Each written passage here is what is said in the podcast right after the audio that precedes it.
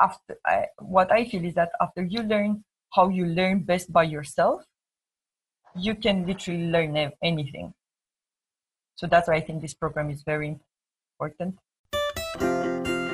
Welcome to the Reinventing Education podcast. I'm Rob McLeod. This is a podcast for teachers, parents, and students who wish to create a more compelling vision for education.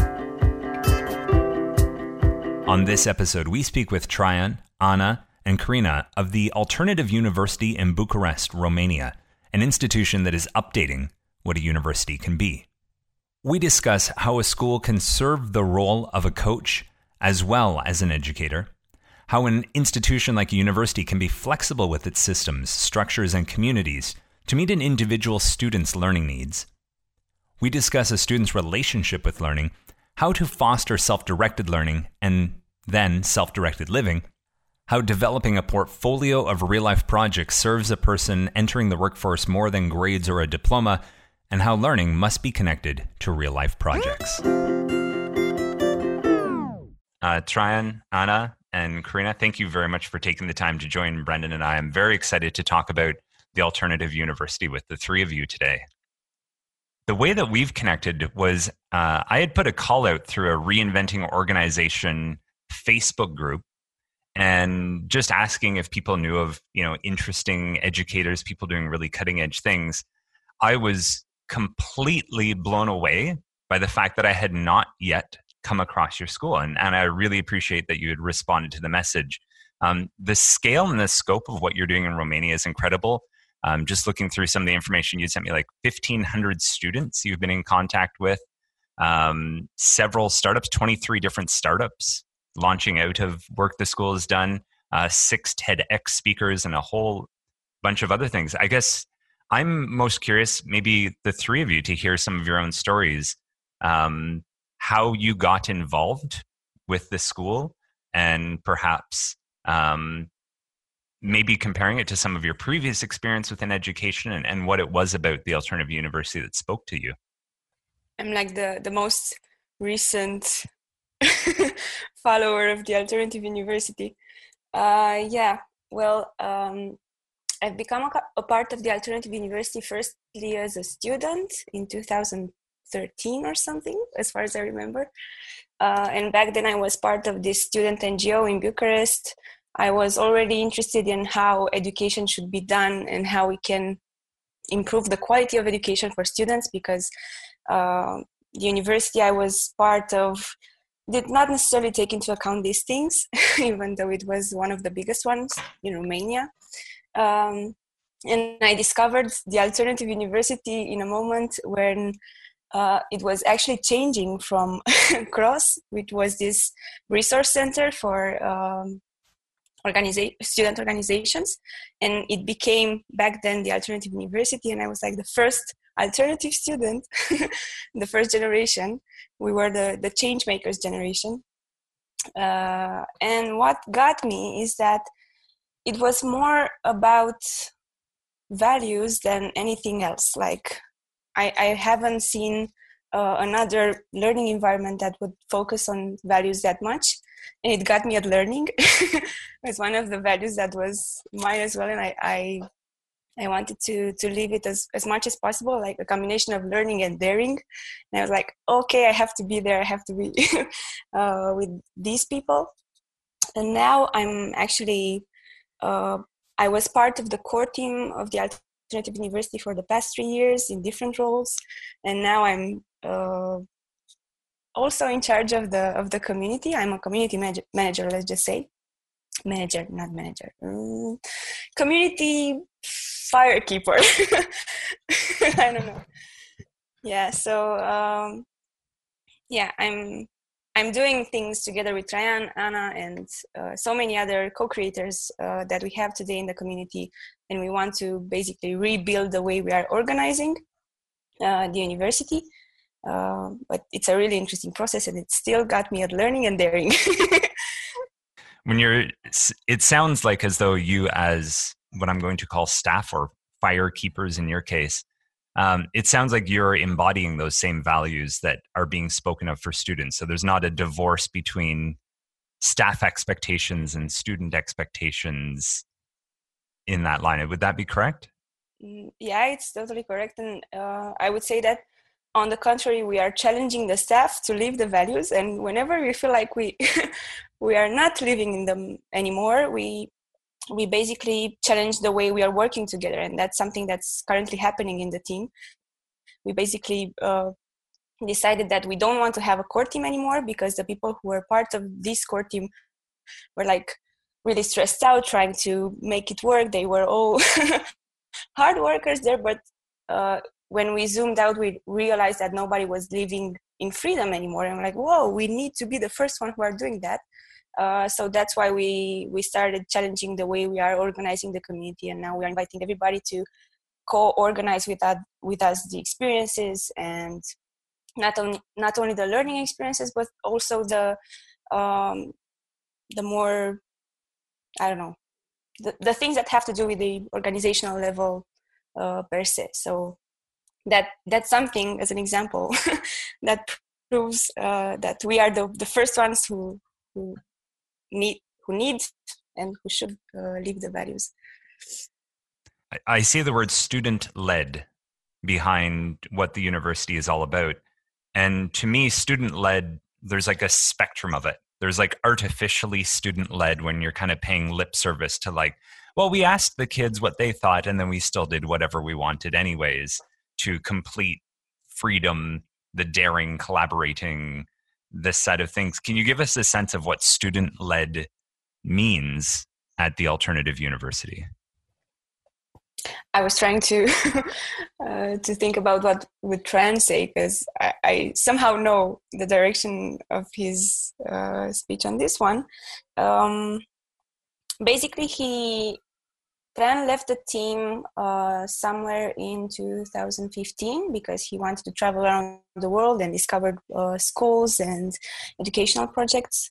And now he's back, and maybe we can hear him. Okay. Um, and uh, after Traian left the team, we basically uh, started putting more structure to our educational model, and that happened because we were looking at uh, our students' needs, and that was a time when we decided that uh, we want to reach out to more students. Um, to go beyond the students from the students who were part of student organizations and what happened is that the, the profile of the student uh, changed. We discovered that uh, students had different needs. They were in need of structure more than we thought they would be when we started reaching out to students who were only part of the university, not necessarily involved in other projects, or um, they were not mm, part of programs that would have allowed them to discover themselves better bec- before becoming a part of our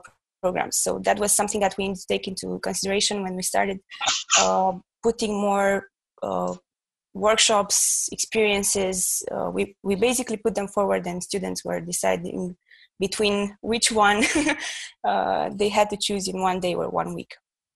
Um, and what happened is that we also raised the fee, um, um, and that basically impacted in a negative way the experience because students started uh, having this transactional mindset. They were paying a fee in order to receive something from us and we felt the pressure of delivering a, a service a product something that we didn't have uh, we didn't have in the beginning in our minds. We didn't want that. So uh, these were um, two things that uh, we saw as effects were that they were more transactional and they were expecting us to deliver and that was something really similar to what happened inside the traditional system where teachers provided information and content and the second effect was that they were not necessarily uh, self-directed like uh, they were in theory self-directed or going through self-directed programs uh, but in practice, this skill was not necessarily developing in the way we would we would have uh, liked that to happen. So it wasn't uh, about freedom and learning like crazy anymore. It was about attending some programs, uh, and we did that for two years in a row. And that's when we wanted to uh, stop and to get back to the self-organized uh, environment that we had before. That, Interesting. Yeah. Yeah, so there's been a real evolution to the school itself, having started out with intentions and the the inquiry into how you make those things happen. And it sounds like it kind of started to revert back to a more conventional school setting, but then it reinvented itself into what it is now. Is that a fair summary? Yeah, it is. Yeah, and it all had to do with our way of responding to their needs uh, and our maturity in responding to those needs because we were like, okay, maybe at some point we had some pleasers patterns like we have to do the things that they want us to do so that they're happy and they're going through the programs and they're fulfilled and so on but it was not necessarily what we wanted and Traian, I'd be curious. You had started to begin to explain the origins of the school from the student activism onwards. For example, for me, I was a student activist for five years. So all the time that I spent in the university, I was a part of student organizations, and we were trying to make uh, universities more student centered, and that we, the students, have a have a bigger say in uh, in how the universities are run. So after these years of activism, when we said uh, we're going to make our own university, we wanted uh, two things. One, to be student centered, so completely student centered. That means each student would self design uh, his own learning. And the second one, that the overall space of the university the collective space would be governed uh, collectively by students. So each student would have a, like a equal say in what's going on. Uh, what happened in the beginning, we focused on creating this um, um, self-design model. So we asked ourselves, how do you make a an, an environment where you have 100 students and 100 learning paths? Uh, so we focused on that for a while, uh, and there were there was this core team that was organizing everything. So you had a, a complete individual freedom to choose your your own path and to design your own path. Um, but there was a core team organizing the menu, let's say, um, and uh, at one point the need pushed us to towards something else uh, because we we couldn't uh, um, we had financial difficulties and when the first person uh, got out of the team for uh, this reason uh, saying that it's very difficult for me from a financial point of view so i'm leaving the team. This was a, a sort of um, wake up call for us that we need to make this um, model financially sustainable and we re-evaluated everything. Uh, so we ended up proposing uh, to the to the students that they some of them would join the core team so that was our first step towards this direction of being co-designed and co-led with, with the students and when they when the students joined the team, we were perfectly equal in that team. Uh, so there were some staff members that would be uh, would that they were uh, full-time employed, and some volunteering uh, students. But when we were uh, discussing and um, taking decisions and all that, we were perfectly equal. Um, so from that moment on, it was in a way um, co-designed uh, and governed, co-governed with the students. Uh, but there were o- only the students that decided to join the team.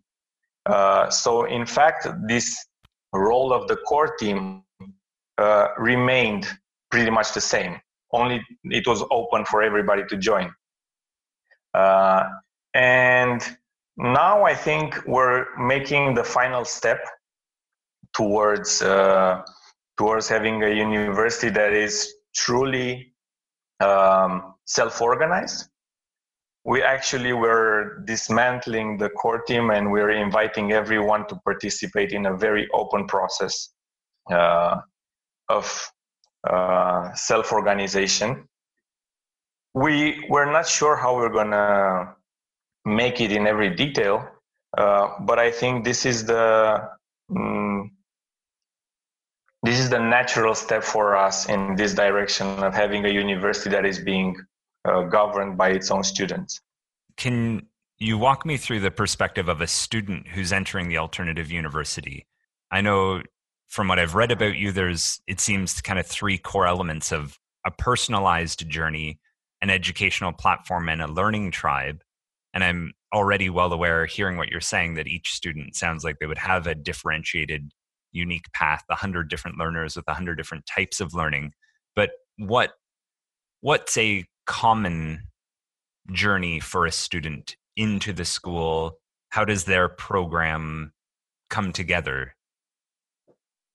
I think I can give a little bit of perspective in this one. Um, so, hi, I'm uh, Anna, and uh, out of uh, the three of us here, I think I'm the only one who wasn't part of the core team per se. Um, I'm a former student, and um, then I, I kept really close with the university throughout uh, the years. So I joined the university in 2008, uh, and me and the other guys who joined the uh, the university back then, uh, we like to call ourselves the guinea pigs of the of the model because we were the first generation of students who um, who would go through this. Uh, the very interesting fact that I think it's important to mention here is the fact that most students who come and join the alternative university in parallel are also part of a traditional bachelor program uh, in uh, Bucharest, or at least they were back then in 2010. I think right now things change a little bit, but back then uh, there was no option to just like drop formal school and join something um, such as the alternative university. So for us, the process was extremely powerful because you would go through these two very different um, learning models. One of them would be very traditional.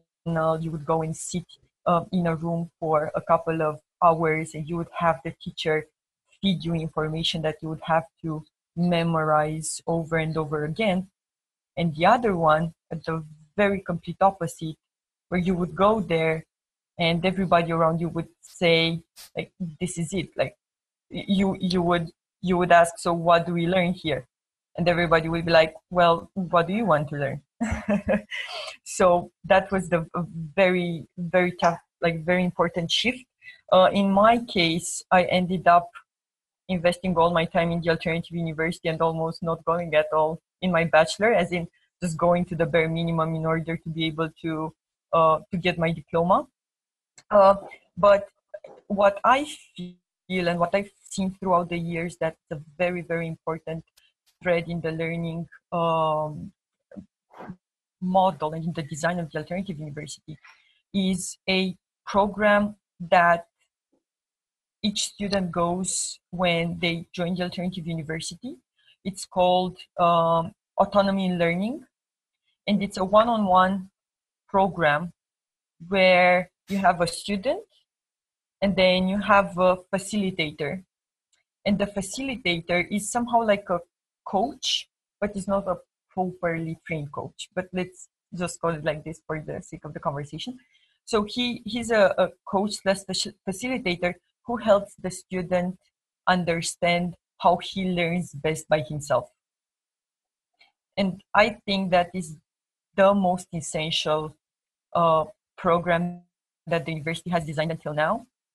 Um, from what I've seen and what I've known, uh, there is no other similar program in any of the other learning environments or uh, universities around the world. And this is something that the Alternative University team has been perfected, perfecting since 2009 onwards. Yeah, so, can you give us a very small glimpse into what those one on one sessions would look like or what um, the coach is providing um, to help someone uncover their their best way of learning on their own? Yeah, so it's uh, it's a mm, quite thorough process from the facilitator side of things because there's a lot of um, emphasis put in making sure that the facilitators uh, know how to deal with the conversations. But basically, in the very beginning, there's a, a discovery stage in which the student, first of all, figures out a little bit of who he is and what is actually relevant for him or her to learn. That is the very important thing. And throughout the process, what me as a student, for example, what I've learned was how, after discovering what I want to learn and what's relevant for me at any point, like throughout the year or in my develop in my career, for example, when I want to develop new skills. Um, after I have understood what I want to learn, um, there's the how part. How do I do that? And one thing that the um, autonomy learning program does very well is that it makes students aware of all the learning resources around them. So there's just there's not only the option of reading a book, of going to a class. It's the option of getting a mentor. It's the option of going on a learning journey. It's the option of, I don't know, learning by yourself, testing things. It's the option of, you know what, like you want to learn this, just go ahead and do it and figure out, draw people around you. So there, there's many, many, many options that the program uh, makes you aware of so that you can start and build your own learning program. So, for example, when I started, one of my learning objectives was to learn German. And what we did was we were working for three months. We had a one um, a call once per a week uh, or a meeting with my facilitator once per week, and we set up this learning objective like learn German. And of course, the objective wasn't to learn German in three months, but the objective was to figure out the process that would help me kickstart my learning journey. And one of the very first things that I actually realized was that I wanted to learn German because it sounded cool and because I wanted an alternative to English, but there was no other real interest or relevance for me to do that. So then we had a conversation and we were like, okay, so now let's look at actually what really matters. So back then, I was part of a student NGO as well. I was in charge of developing the learning programs for the rest of the students. So what I realized is that what I what's important for me to learn is how to become a learning designer and what are the things that I should look at. So basically for the next three months in the process, I experimented with tools, I experimented with meeting people and with getting um, the resources I need that would help me become a learning designer. That was for me as a student in the process. That was a very up and down um, pro, um, process because it comes with frustrations. How do you organize your time? How do you make sure things happen? Uh, I would have weeks in which we draw the line of what did I actually learn, and there would be nothing there because I didn't have time. I didn't know how to organize my time. So all the challenges that you go through in day-to-day life, but this program helps you become aware of it and understand how you organize your learning so that you actually make learning happen in the way that works for you. And for me, that was the key of like, the way to unlock like all the possibilities that like after I, what i feel is that after you learn how you learn best by yourself, you can literally learn anything. So that's why I think this program is very important. And uh, maybe Traian and Corina have some more like newer perspectives on the program and why it's so important. I would like to add um, only one one thing, and it's related to how this uh, autonomy in learning actually helps you become a more self-organized community. Because it's the key element the key thing that we need uh, from everybody in the community so that we can actually be student run or entirely student run right? Um, and basically what happens is that we invite students to go firstly uh, through this program so that they learn how to access resources more easily maybe connect with people discover what really uh, works for them uh, reconsider their relationship with learning and stop seeing it only as happening in a classroom. Uh, so there are many things that you you discover and that afterwards help you in working better together with others. Like you can be a better collaborator you can uh, contribute to decision making and so other uh, so on and so forth. And these things are uh, um, important for the other two elements that we have in our educational model because we want to make the um, learning in circles. When when you're learning with others let's make this uh, self-directed as well. Don't expect for somebody to come up with a plan. Let's make it together and decide together as a group what we want to learn. Uh, and the third level is, the about, the, is about the, uh, the community the building. community whether we talk about learning in a specific circle together with other people who are interested in the same uh, subject as you are, or we talk about the entire community with all the students, the alumni, the uh, alternative teachers, and so on. Um, you learn how to work with them and to contribute to the decisions, to put your uh, contribution, and to to learn how to consciously build a relationship by knowing yourself and learning how to better interact with the others. And these things are um, as relevant for for us now as they were 10 years ago and i think they are important because um, that's something that we acknowledged in this process of transitioning to a new way of uh, organizing our community. We established that these three things that are part of our uh, educational model are still core to what we do, and we don't want to uh, lose them uh, in this process because they are really important and they make a lot of sense uh, in terms of how we want to learn together and um, our learning we are aware of the fact that this actually creates a new world a new way of living together. So um, yeah that was my my add-on to what anna mentioned. In following hearing the three of you discuss the alternative universities it sounds like the university itself is sort of a set of structures, a set of systems, a set of offerings that are flexible to what a student needs in their own personal journey within the group and and from what you're offering as well as an institution. Um, and there's just something when you were uh, speaking on it, there I just thought what you're describing. It just sounds mind blowing that you would have to get to the near the end of your educational experience to actually be in university before you're taught how you best learn because that seems like a pretty critical skill for when you transition out of school into the rest of your life and into the workforce and into your own into your own world to have that strong sense of self about how you best learn um, i'm just curious if there's any sort of anecdotes you have from students or others who've shared or expressed to you the profound change that the school has made for them? I, I can uh, answer this one.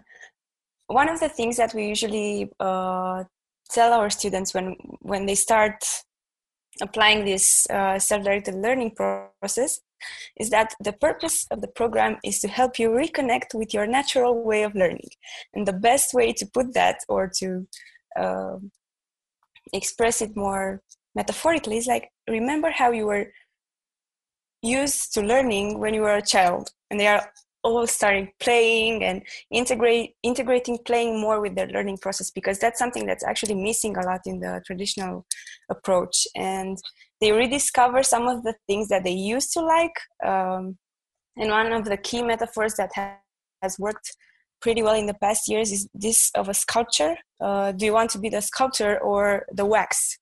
And they start thinking about what are the the learning contexts that they feel more um, I don't know, they feel better like being the wax, accepting that accepting that somebody else will uh, tell them what to do and how to do it and when to do it and so on.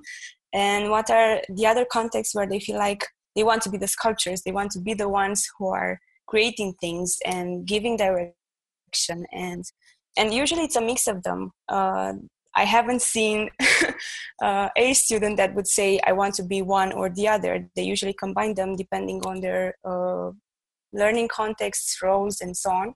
so this is something that i've seen uh, happening students becoming excited about being sculptors themselves um, or uh, those who are more in the process of okay i still need to be wax a bit to let others uh, give me things to learn or help me discover this new world because by the end of the day we are aware or we are aware of the fact that we're uh, we're going through a transition.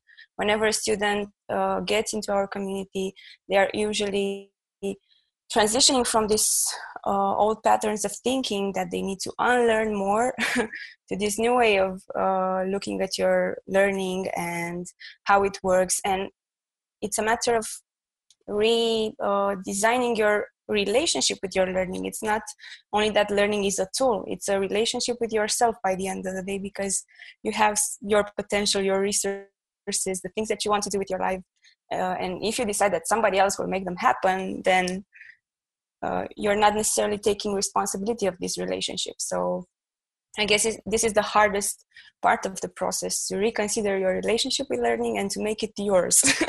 Stop putting it outside of yourself. Well, I think the values of the school really align with that idea of helping someone create a new kind of relationship with their learning. Um, just because we haven't explicitly stated them, um, the ideas of playing, freedom, learning, collaborating, daring, and kindness. I'm I'm sure if you look across most schools, most schools would say something similar, but it seems the way that you as an organization approach these with the students who are there just seems far more authentic than perhaps how more conventional schools would do. I think a lot of conventional schools would sort of be like, well, we already have the way we do things. And we do that in kind of a kind way. And, and you know, we have space for collaborating and, and some play in there. But it really sounds as though like these these are the actual six ingredients that then inform how you organize as a structure, how you organize as a culture between students and the core team, and putting these six things front and center of of an individual's learning. Um, just before we bring kind of Brendan in here to follow up on a few things, are there any other things you'd like to say about the university, maybe the values or or other things we haven't addressed yet?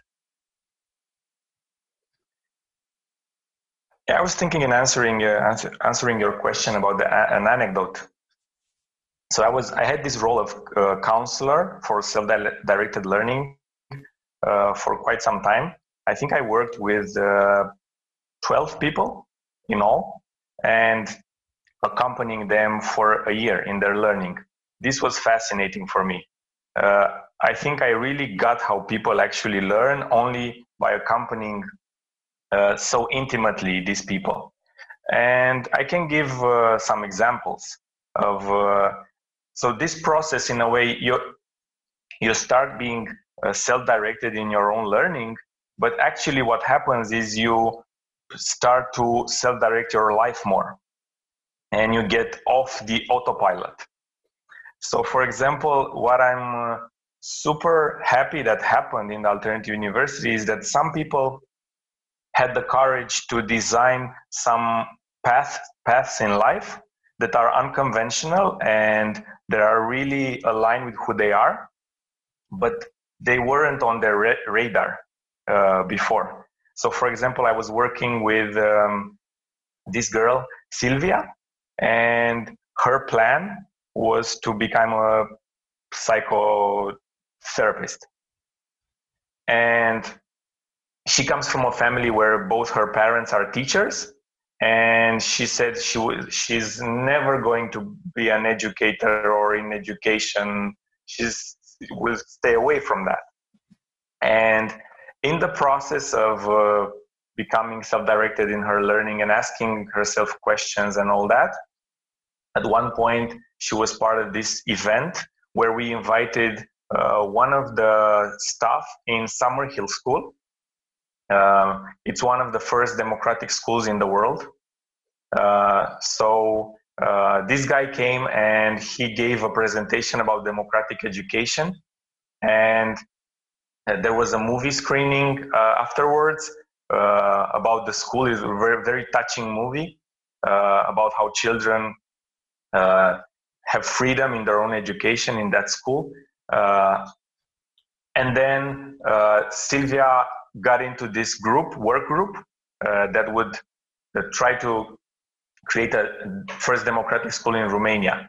There were 12 people, and they were all ages, and they started working on this school, and they worked for a year. And even in, at some point, they invited Sylvia to be their sort of a project manager or something, and she accepted, although she was uh, among the youngest in the group. And eventually, after a year, they realized that uh, they cannot build the same school because they have different visions. So there, there were just a couple, uh, like 12 people gathered at the conference. Uh, and after that experience, Sylvia said, you know what? This idea about the democratic school in Romania, it still makes sense for me. I want to do it. Uh, and she was alone. And uh, she had this conversation with herself how can i start a democratic school i'm just a 22 year old girl and um, somehow she find a way. She so she um, she did the she decided that she, she's to work with teenager teenagers. And she said i'm to do i'm to start with an urban adventure. So she started with the urban adventure. She got some teenagers involved. And then she said together with the teenagers involved, let's make a camp. And they made a camp. And at that camp, they said, how about doing a learning community that would eventually transform into a democratic high school? So she's been on, on this path for quite some time. Um, the, the community she runs now is called, called Learnity. And uh, it's not yet a democratic high school, but it's on, on the way. And this is very unconventional path and a hard path to walk. And I think this is uh, this is the kind of result that uh, I cherish the most when I see somebody walking a difficult path that is their own. That to me is what's really coming across in the work that your school is doing is it's preparing people for the world beyond the school, but it's preparing, I won't say a new kind of person, but it's kind of preparing the sort of person that's needed to adapt in this very volatile, uncertain, complex, ambiguous world of um, someone who can find their own path, can unlearn the unhelpful aspects of the culture around them, and bring new interesting things into the world around them. Um, there's a lot more i think we could say on that but brendan maybe you want to hop in here with some of your thoughts and during the conversation. Thanks for that. That was it's really inspiring just to sit back and listen to that conversation happen because uh, many of the conversations myself and rob have are centered entirely on that question of how we move towards getting some kind of autonomy in in learning. We're both, I guess, primary educators. Um, so a, a few of my questions that I have, and I don't have too many because I think you really set out the agenda of your school there really well. But one of the questions I, I had is, how do you learn to coach. So your teachers, as you bring them in, what's the kind of uh, preparation or the support that they have to to be able to facilitate this um, autonomy in student learning? And I'm go- I'm just going to throw that out because I think uh, all all three of you have clearly got really strong and really valid opinions on these things. So I'm happy to hear from all or, or some of you. Okay, so um, the first thing that we're we're doing each year is that we select a team of maybe four to six uh, learners from the community. They are students uh, in their second year or alumni with uh, more experience. And what we're doing is that we create together with them the program for for that year. And okay. the the most important thing here is that we select the ones who are already uh, having a higher level of self-directedness in their learning like we want to sure. have in that team the people who are practicing what they're preaching so that we make sure we have a high quality um, in, in terms of how we pass this knowledge on, right? Uh, so they are the one together with whom we are designing the process. And then for the students who are becoming facilitators, we basically invite them to a, a series of maybe five to seven uh, trainings uh, in which we basically take uh, every part of the of the process that we're having here and we go in depth in analyzing how it works why it's important what are some tools and resources that they can use in their facilitation uh, sessions how they can apply themselves those tools so that they see how it works and, and so on. So it's basically a, a mix of practice training and understanding the the model in its deepness because it has some really important elements for instance if we only stop at habits and how they work and how they impact our learning processes you can discover discover only in this spectrum many many Sure. understandings so this is what we do with the autonomy in learning program Cool. And this, it's. I guess you're looking to have that um, holistic kind of approach, so that we're not just looking at one aspect of the students' learning, such as their academic needs, but also their underlying values and and how they approach learning. yeah and Um, that's happening uh, and it, it's encouraged by design by the way the program is designed this way of looking at your learning. Because you start from analyzing your values your motivator factors uh, maybe some rules that you have currently in your life and the learning environments that you're in maybe social virtual physical learning environments and how they affect your learning. So we try to give them as much uh, perspectives as possible uh, in terms of what are the elements relevant to your learning process. Traian here. So I think the, the program, uh, I think it's, uh, I- I'm not sure it's clear from what Corina said that this is a peer to peer program. So uh, Okay. the students that are in their second year, they coach the students that are in the first year. And it's specifically designed like this because it works on both ends. So you have um, the student that is uh, coaching uh, he's learning a lot about uh, the learning process also.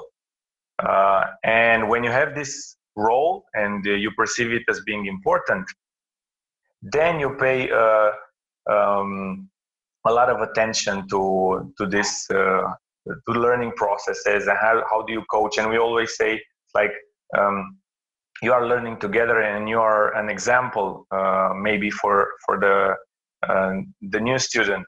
So you have this responsibility of taking your learning to the next level. Uh, and I think this is an important element of design, this uh, peer-to-peer uh, thing. And in a way, uh, some somehow, like I think the best training that they actually have is their own experience as being coached. So you're being coached the first year, and the second year you're you're going to coach.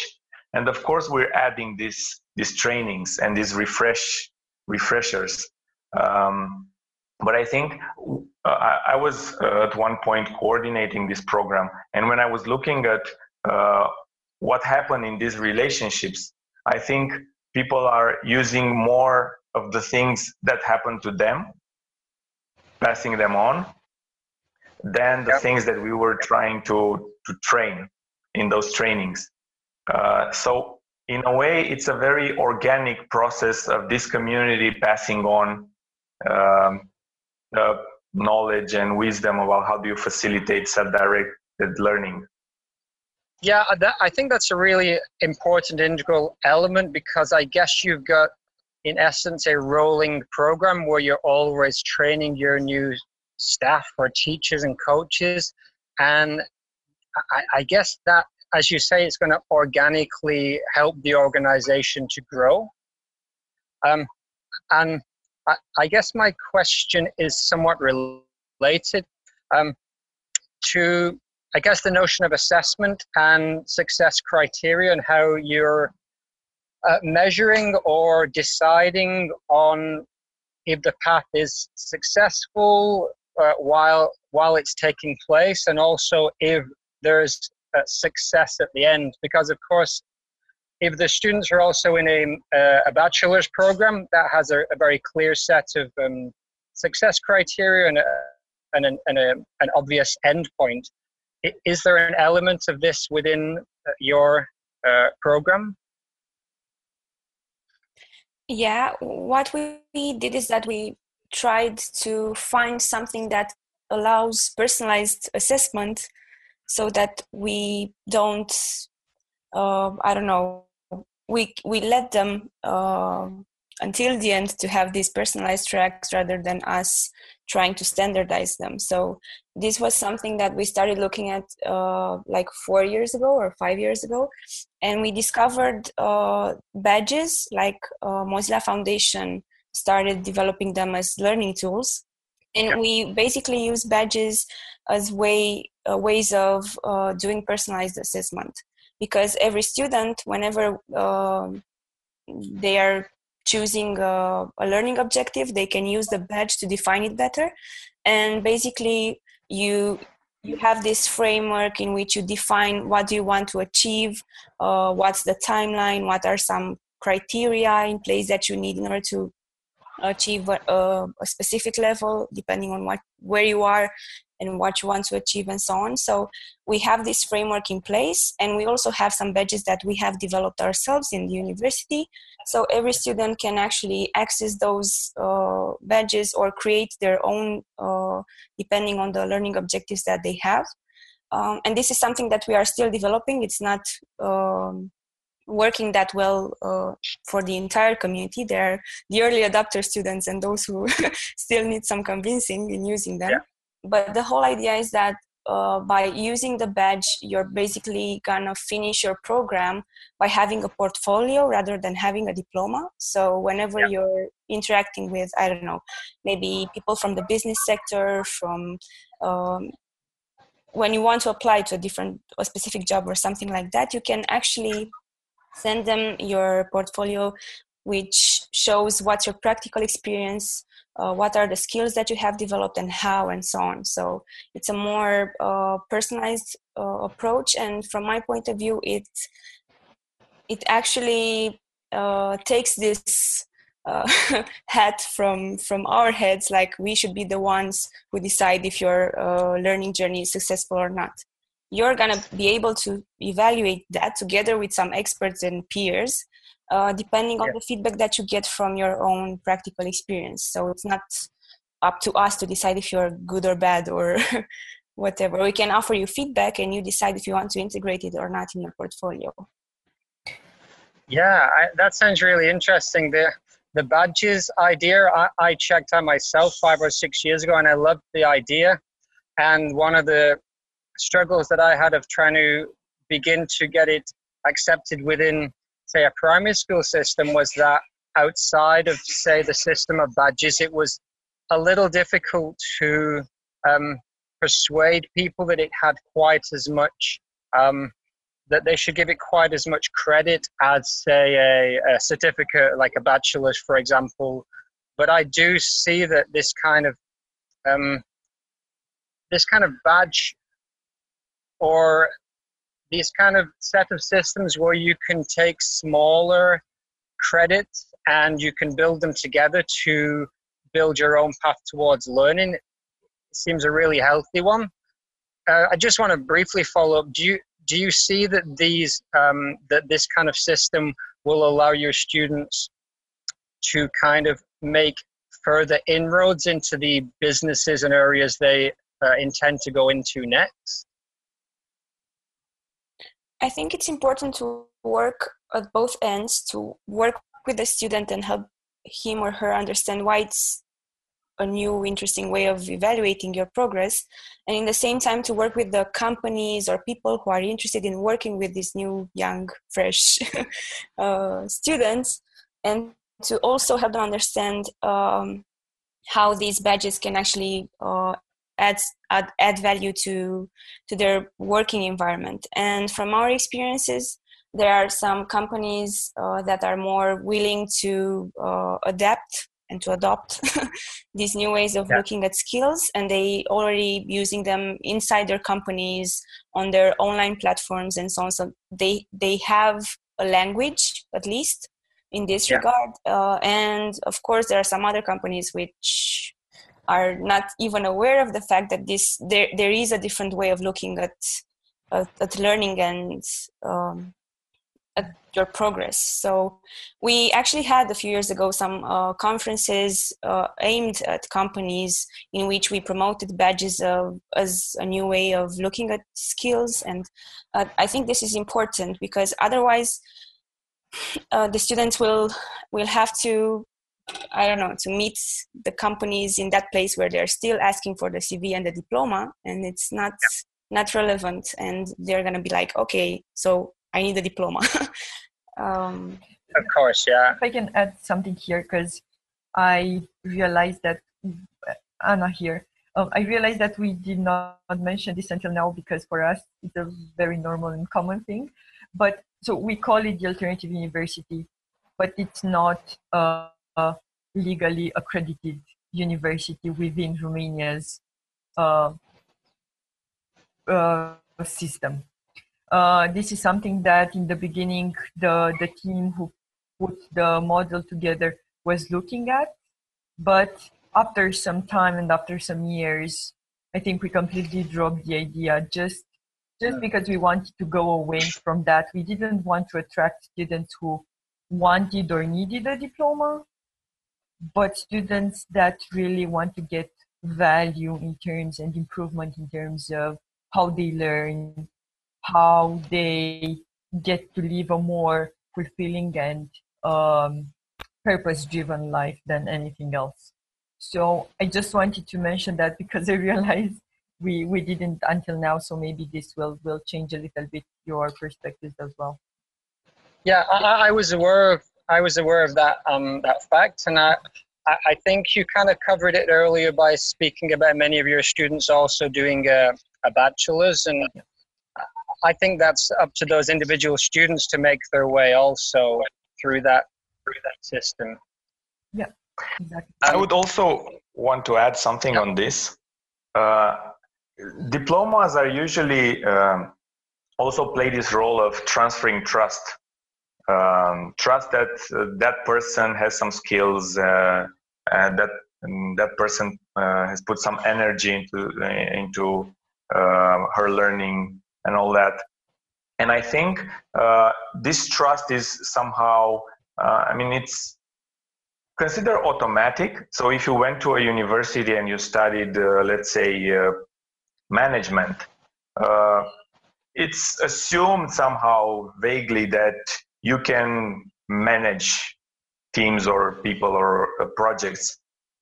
And but this actually is um, uh, I don't think it's such a powerful um, transfer of trust. I think, um, in my experience, companies look uh, at different things, especially for uh, for the jobs that are really uh, interesting and um, mm, looked after.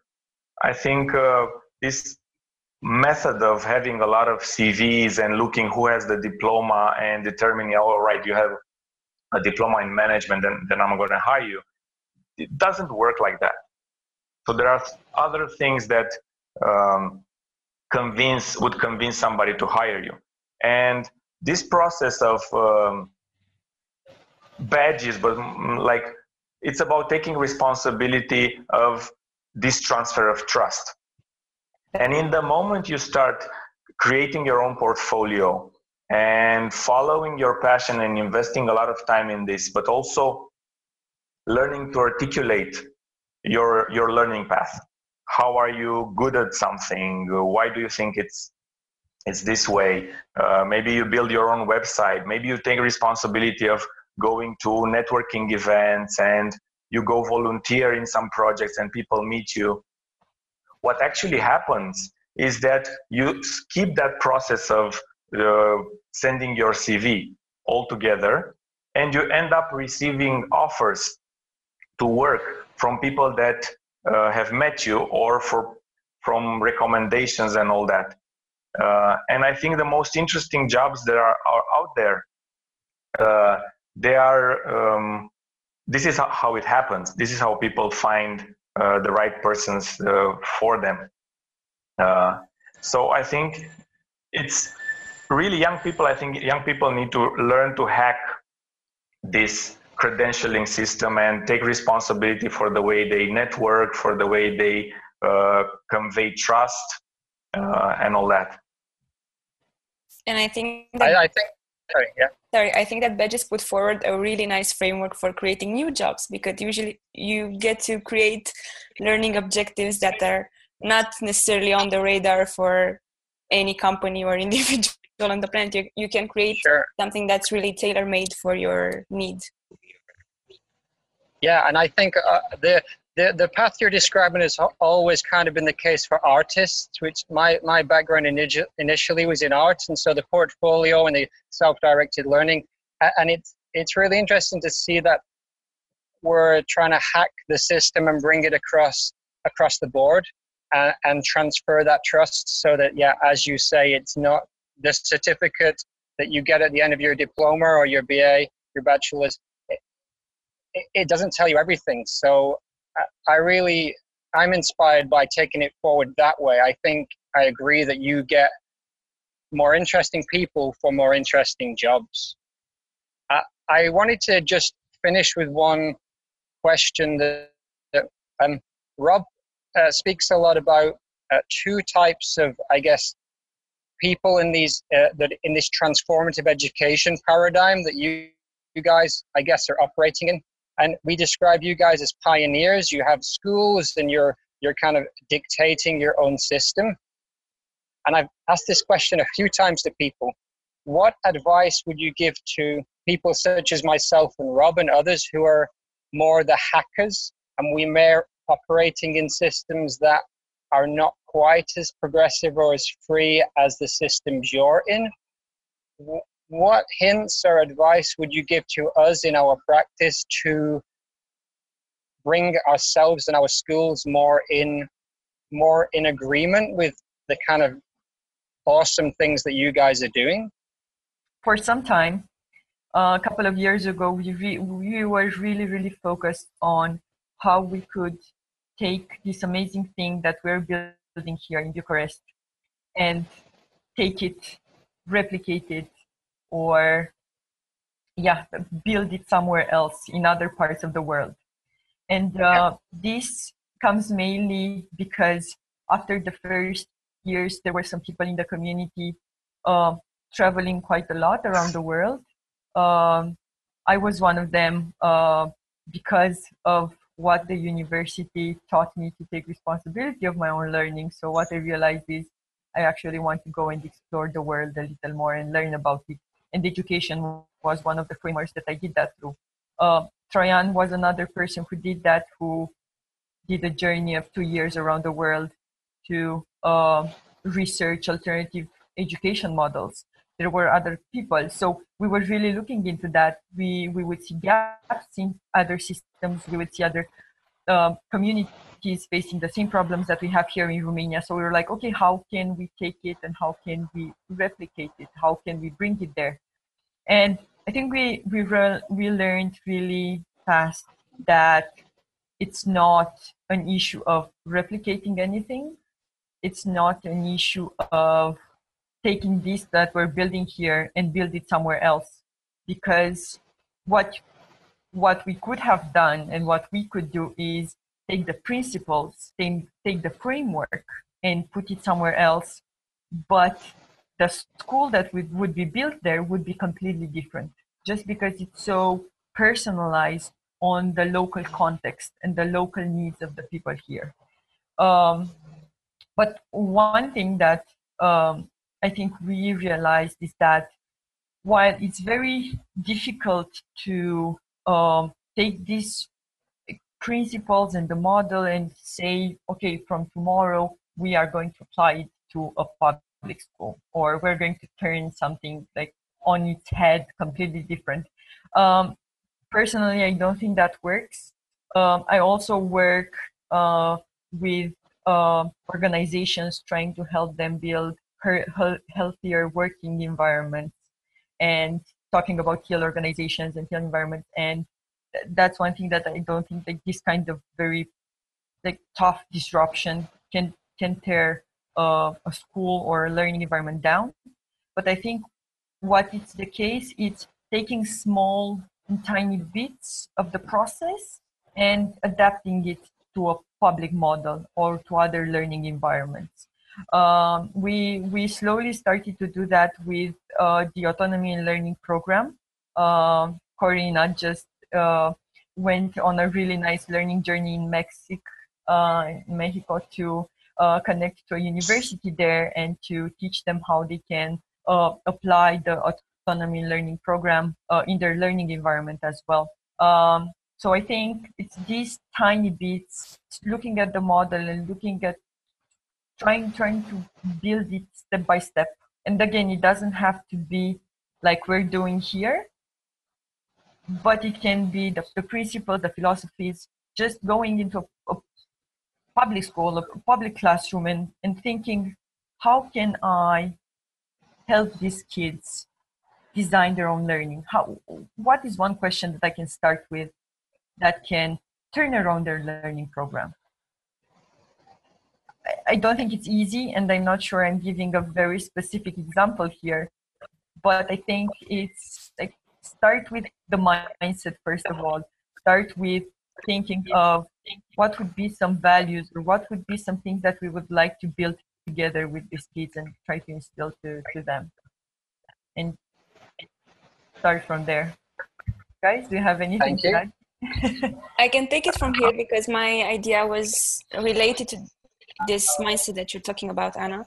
I was thinking about what can be a healthy mindset mindset to have as an educator or as a student inside the traditional uh, school, maybe, so that that environment uh, can evolve in terms of their relationship with learning.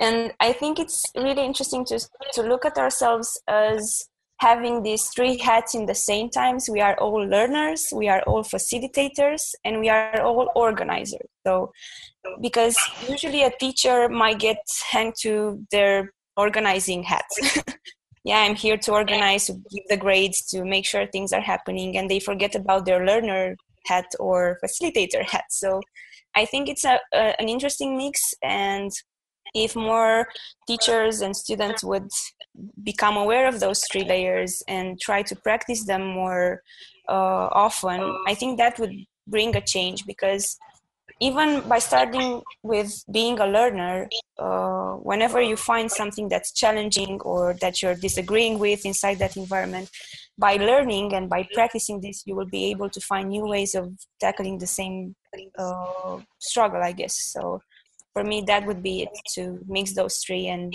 leave them consciously. Excellent. Um thanks for that. That's, I, that's great. I, yeah can i add something just really quick? like uh, maybe you know uh, know of ivan illich.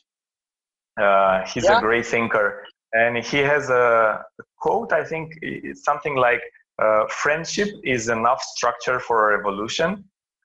And my um, my invitation it's not an advice it's just an invitation uh, is that we build friendships organic friendships between these kinds of learning environments and as you build this organic friendship people go from one place to the other and they find all interesting ways of collaborating and i think uh, the ideas that can transfer, they will transfer naturally uh, in on this framework of a, of a friendship. So that means we can host people that are interested in learning about our models. They can invite us uh, to their places, and we can do this lively exchange, and things will happen in their own pace. Uh, so my my invitation would, would be let's build these uh, informal friendships visit each other stay in touch that's that's uh, that's a that's beautiful i i really like that idea and i i think um if for people who don't know Ivan Illich, his his book on deschooling society is uh, is a really good read. Um, and, and I guess a lot of the ideas in that book are similar to the ones we've talked about here. Um, that's that's all my questions. I've really enjoyed the conversation. Thank you very much. Really inspiring and um, fantastic. Yeah. Thank yeah. So Thank our, you. our our question now is when are you guys coming to visit? Good question. Soon. It's a little while from Osaka, but uh, I'll be there soon. Rob's closer. Yeah, I at the start of this call hadn't really considered it, but after Traian's invitation there, and after hearing the three of you discussing this, I would really like to come see this in operation. Well, it's it's really interesting because we are getting ready for our annual camp, uh, which is starting uh, next week in a, couple of days, and uh, talking about um, values and talking about like how how we lead them um, in in this learning community. What this uh, this camp is the best way to experience uh, how life is um, in in the alternative university because we have uh, six days and each day is designed um, to be very focused around living one value. So how do we as a community live each each of the values? So you have the freedom day you have kindness day you have collaborating day. So that, that would be the best way to to experience what we're all about